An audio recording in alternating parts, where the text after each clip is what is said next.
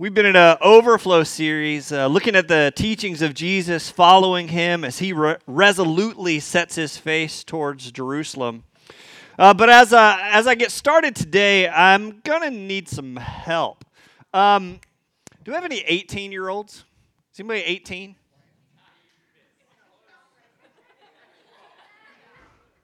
Christian, are you 18? He's, he's 19 now. Josh, how old are you? 17. Uh, we got a whole row of 18 year olds. I didn't say who acts like an 18 year old. I say that was so much All right, Joshua, come up here. Madeline would be mortified to come up here. I would never do that to her. All right, so guys, this is Josh. Holy cow, kid, you are tall. Man. Um, and very good looking, right? Right? Yeah, absolutely. Okay, Josh, uh, basketball player, pretty limber. Uh, can you touch your toes? This is why I didn't want to pick you. All right, so you remember the old calisthenic of keep your back straight, leg straight, and bend down and touch your toes. Do it. Do it. All right, perfect. All right. That was almost perfect. Do it again. Now stay. No, Just stay. I don't want to. You're doing good. All right, Luke chapter 13. Starting in ver- No, no, no. You're doing good. You're doing good. My legs. Can we encourage him? He can do this, right? All right. Stay. I'm 17. You can do it. Come on. As best you can, hold that pose.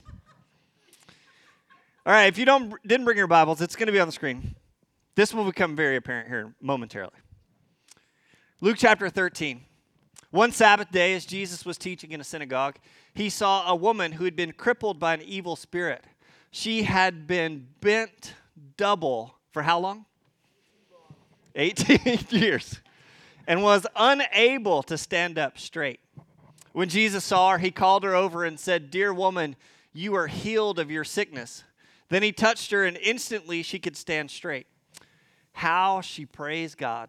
But the leader in charge of the synagogue was indignant that Jesus had healed her on the Sabbath day. There are six days of the week for working, he said to the crowd. Come on those days to be healed, not on the Sabbath. But the Lord replied, You hypocrites. Each of you works on the Sabbath day. Don't you untie your ox or your donkey from its stall on the Sabbath and lead it out for water? This dear woman, a daughter of Abraham, has been held in what's the word? Bondage. Bondage by Satan for 18 years. Isn't it right that she be released even on the Sabbath? This shamed his enemies, but all the people rejoiced at the wonderful things he did. Um, Jesus does an interesting thing in this passage. He addresses the issue of bondage. You're doing awesome. Um,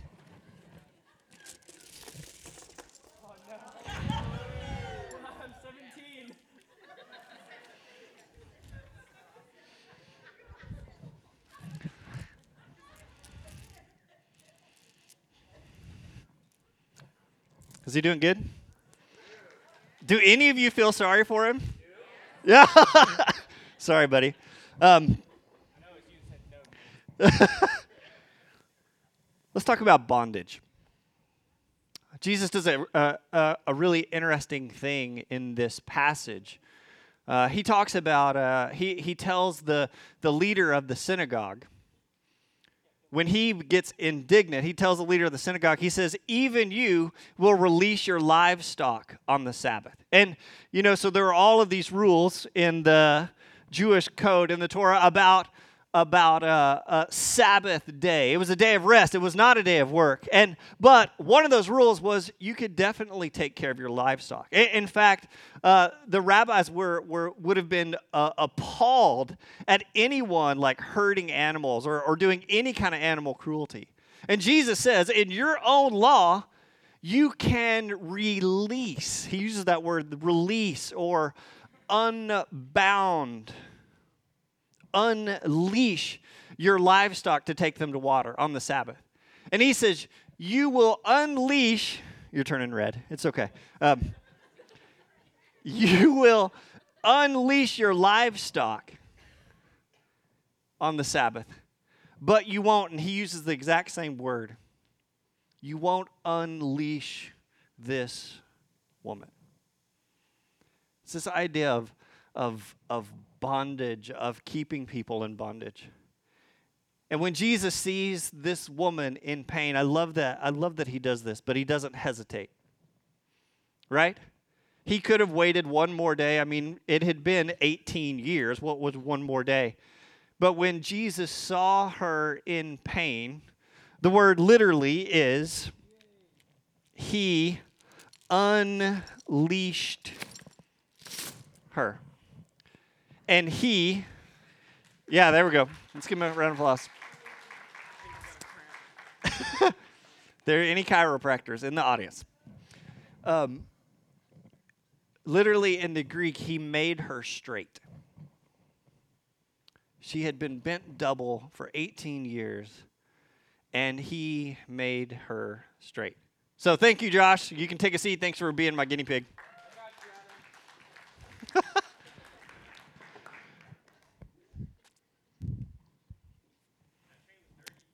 I know. I tried to uh, cover you up. You're okay. Um, let's talk about bondage. I was thinking about it this week, and uh, there's a couple of different ways that that we as humans are bound. Sometimes we're bound by the actions of others. And Jesus makes that point in this story, in this example, right? Because it was kind of this, this system of religion, this system of religious laws that, that he, he kind of seemed to say that uh, even when the, the head of the synagogue said, If you want to be healed, come on some other day. And there's this warning to us, like in, in churches and, and people who work in religious fashion. Um, uh, about about um, a, a warning about loving systems over people. Are you with me? I meet people all the time who, when I say the word church, instantly cringe. Have some of you been there? I, I, I, I hate it, and, and it should be more appalling to us than it is. But there has been a lot of damage done to people in the name church. You know some of those people. I know people that even the thought of crossing the threshold of our doors would, would send them into a panic because of some experience of church. And, and Jesus seems to be getting after the head of the synagogue for that same idea.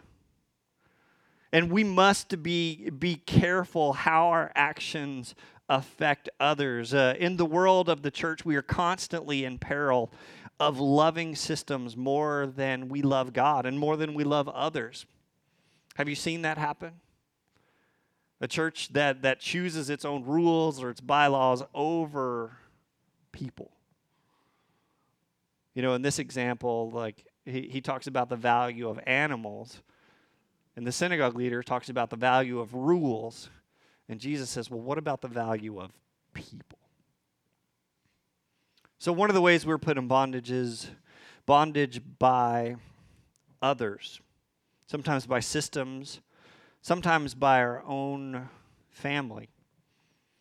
Sometimes we're put in bondage by the actions of others. Just this week, I had a friend, um, she had to go and testify in court against her father who molested her when she was a child.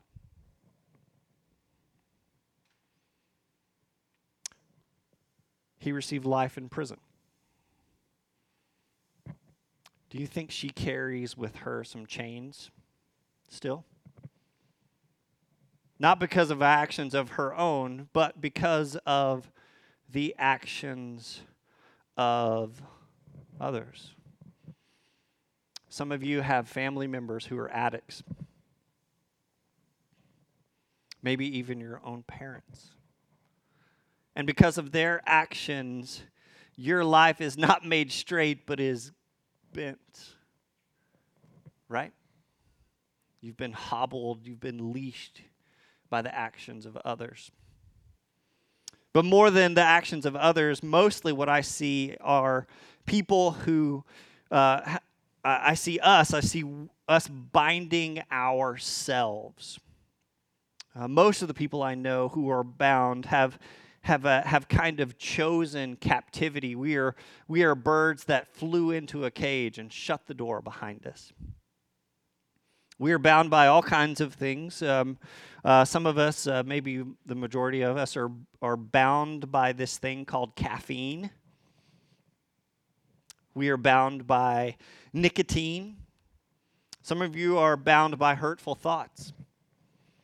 Somewhere along the way, you have uh, got into this thing of thinking less of yourself. And it binds you.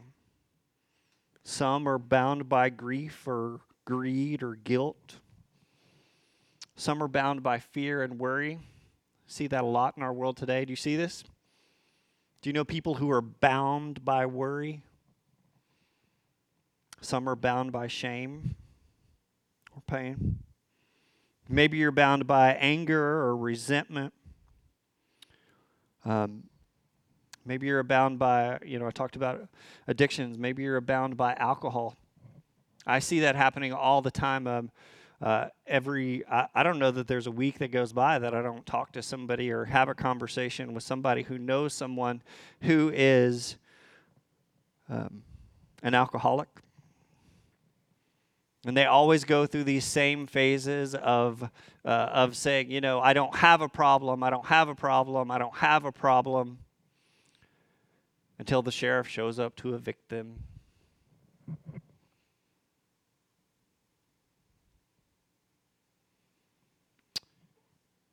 Bondage. Do you know people who are in bondage? We hide it really well uh, most of the people in bondage learn to cope with living this kind of way and can even have some sort of productive life. Uh, most of the bondage that we find ourselves in uh, begins by like a single vine uh, crawling up a tree. Right? A single vine that goes up a tree doesn't bother us, doesn't worry us, but what happens to that tree over time? Have you seen these trees that are completely consumed? That's how it kind of works in our world. You can die that way but you can't live in bondage. So, I want to talk just briefly about how we can be made straight again. Don't you love that story? 18 years she walked in, scripture says, in bondage to Satan, and Jesus straightened her up. He unbound her, He unleashed her. So, how can we remove the weight? How can we be unleashed? Some of you are in bondage just to your schedule, um, to the amount of things on your schedule, to the time. And uh, some of you, to be unbound, just simply need to take a vacation. Uh, this week, I suggested that to somebody who I know and love, and they're crazy over work. I said, Man, you need to take a vacation. And they said, What's that? And as soon as he said that, I knew there was warning flags. Because what I saw is, oh man, this train is going to come off the tracks, right? It's just a matter of time. As I was studying this, like in Italy, do you know they have like between 8 and 12 weeks a year of paid vacation? Who's moving? Like, I'm moving. And, they, and for them, the idea of like a two week vacation is crazy. It's ludicrous. Like, why would you ever do that? For them, it's this whole bondage to stress and to work that's, that's unhealthy.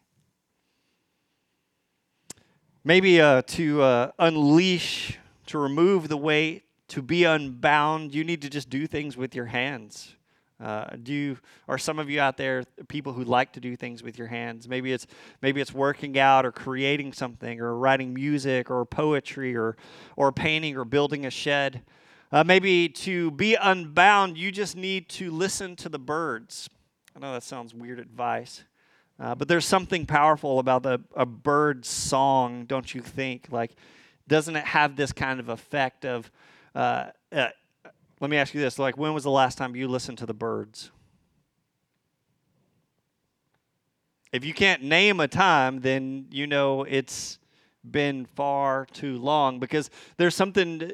Uh, maybe this is cheesy, but this is just Adam's thought. Like, uh, there is something about a bird song that somehow untwists us. There is something about uh, being in nature that that unbounds us, that the tightness that's in us, that that cranks us over and holds us down, can be released. Uh, frankly, I think you just need to laugh more. Amen. Uh, I would tell you to uh, seek out my son Cannon this morning and ask him to do his Donald Duck impersonation. Uh, it comes out like, Did you hear Donald? Say, Yeah, oh yeah.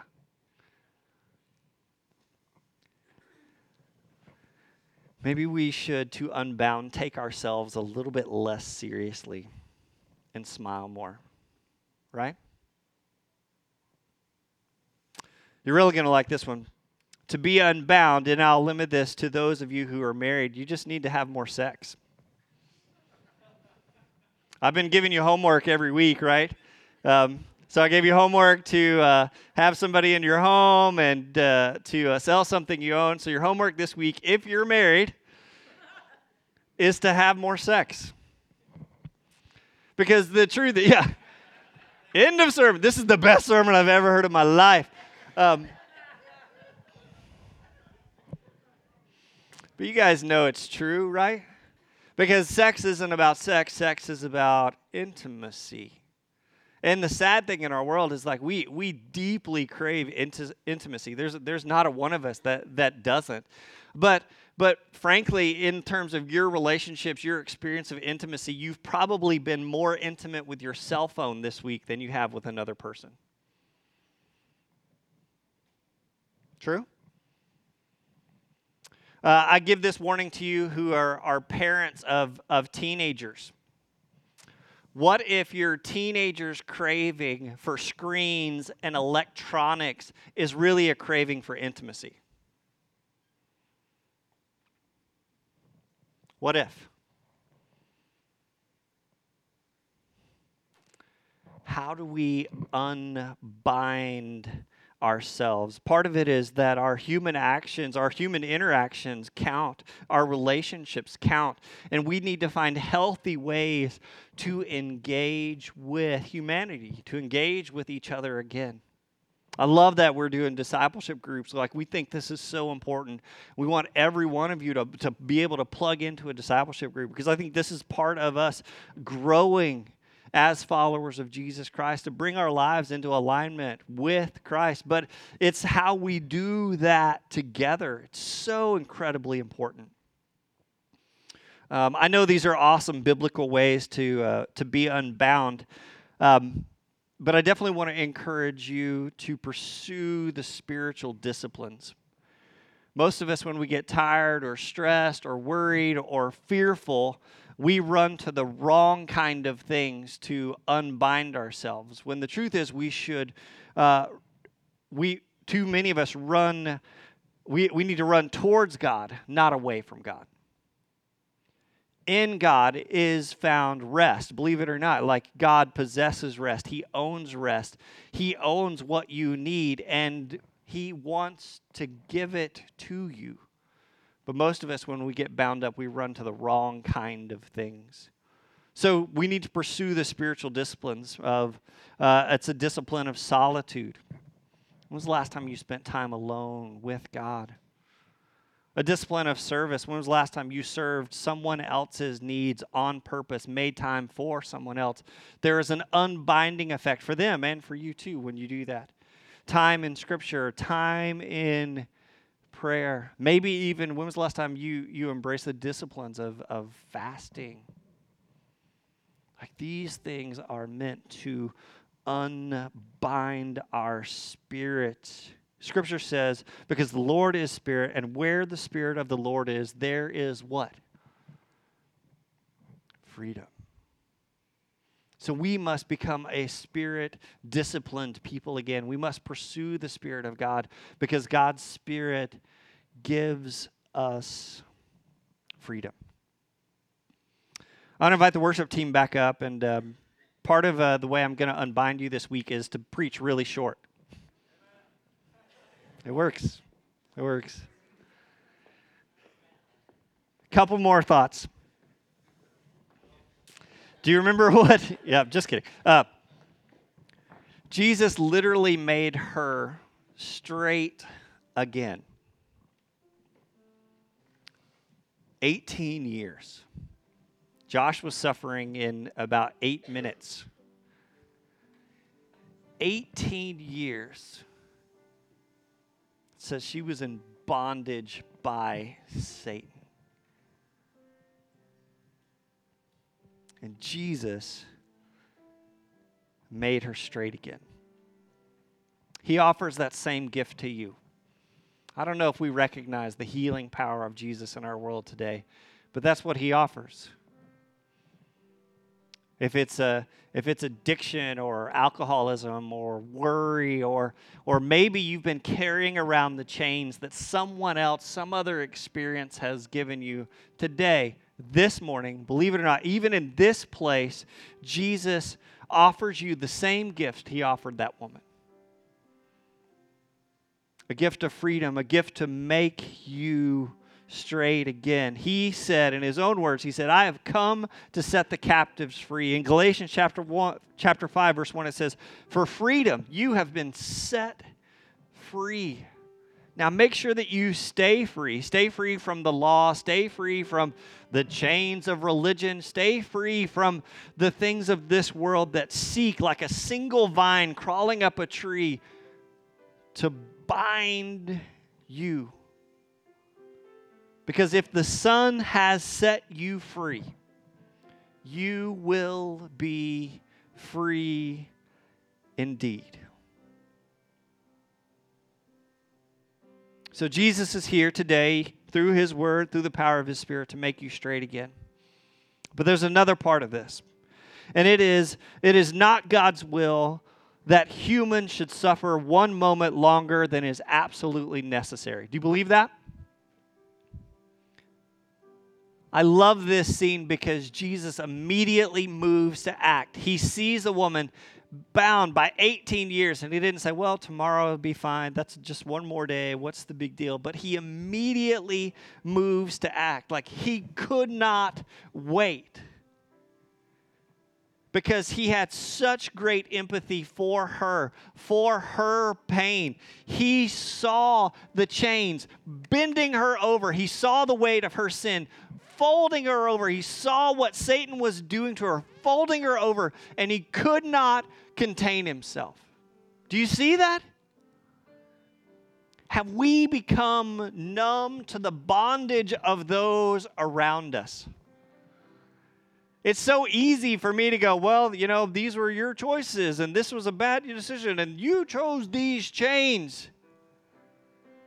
We, we've come too complacent in, in letting people kind of try to live and survive in bondage as, as kind of, well, like it's just the way it is. When we are called as men and women of God to release them, amen? I guarantee you, every single one of you know someone right now walking like this.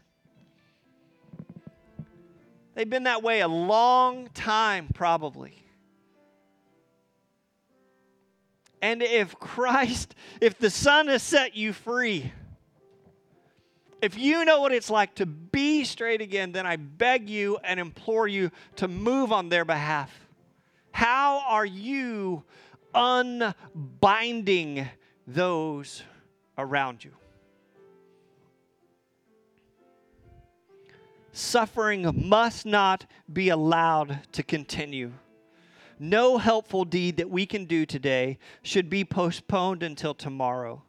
Use your freedom in Christ. Those of you who have been unbound have now a duty, a responsibility to release, unleash, unchain, unbound those around you. And Jesus goes on to say, if you've been following the reading guide, there's much more to chapter 13. Jesus goes on to say, that simple act of unbinding is, is like a kingdom mustard seed. He says, This single idea that, that we are here to minister to those around us, to literally just help people around us. Like, what's it mean to be a Christian? To love God and love others. It, it means to love God by helping others. This simple thing is like a mustard seed a tiny little thing, a tiny little speck of a thing, hardly nothing, but it grows into this like tenacious weed that takes over everything. Jesus says this simple act of, unbinding others has a kingdom power. It has the kingdom power to affect everything and everyone around you. Amen? He says it's like a little bit of yeast in the dough. This little small act makes all the difference. So I don't know uh, where you're at today. Maybe you uh, uh, you recognize some back pain. Maybe you've been carrying something around. Maybe something somebody else gave you or chains that you chose for yourself. But this morning, Jesus can release you. He offers you freedom, He offers to make you straight, He offers you hope and healing. And as we enter into a time of communion with stations around the room, I invite you to accept it. And maybe you don't know, maybe you've been. Uh, uh, what's crazy to me is that for this woman, 18 years, this was her whole way of life. This was her whole existence. She didn't know there was another way. And Jesus saw that and had to move and had to act. And so maybe this morning on your heart is being placed a name or a face of someone you know in bondage. And just during our communion time, the first and best thing you can do for them is pray this morning that their chains would be released. Pray for an opportunity for you to move and to speak the words of life and healing and hope through Jesus Christ into their life. So I'm going to pray and then uh, I'll dismiss you to a time of communion. And if God's put it on your heart to respond, maybe you've been carrying a weight. maybe you've forgotten what it's like to stand up straight. Then I'd love the chance to pray with you and talk with you. If we're here for one fundamental kind of idea, like, isn't this it? For freedom, Christ has set you free. Let's pray together. Father God, I thank you so much for your word. And and I love this story. Help us to realize that the gift you offered this woman so long ago is the exact same thing you offer us. And God, I see people like just consumed, like their, their whole lives is bent over, looking at the ground, thinking about every other thing. They, they've been slowly, like life has been snuffed out of them. They've been choked. And Father God, I pray that you would move this morning to remove the chains, to unbound, unleash, that not a single person would leave this room today still bent over, but that we would all experience the freedom and life that you offer. And Father God, I pray that we would take that freedom like bolt cutters out into the world to release others. God, I, I love in this story that Jesus just couldn't wait. He saw the pain of others and, and he was just moved to act. Like, I can't wait. I just can't deal with her in pain any longer. I, I don't want that for her. And so, Father God, that, that same empathy, that same heart for others who are broken and hurting, Father God, I pray that that heart would, would the, the beat of that heart would somehow start in us, come alive in us. For freedom, God, we have been set free. Not a freedom not to just exist in our own freedom, but to free others. Father God, we love you. We know that none of this is possible without your Son, Jesus, through his death, his burial, and resurrection. And God, as we enter in this time of communion, we enter you. Some of us are going to go to this table bent over, walked and hobbling, and be able to walk away straight again. Father God, I pray that this work would continue, this great work that you've given us, that we would see that our role in it is just like a small, tiny piece of yeast, a tiny piece of mustard seed, but it has a kingdom effect in this place. We love you, Father, and in your Son Jesus' name, everyone together says, I invite you to stand and enjoy a time of communion together.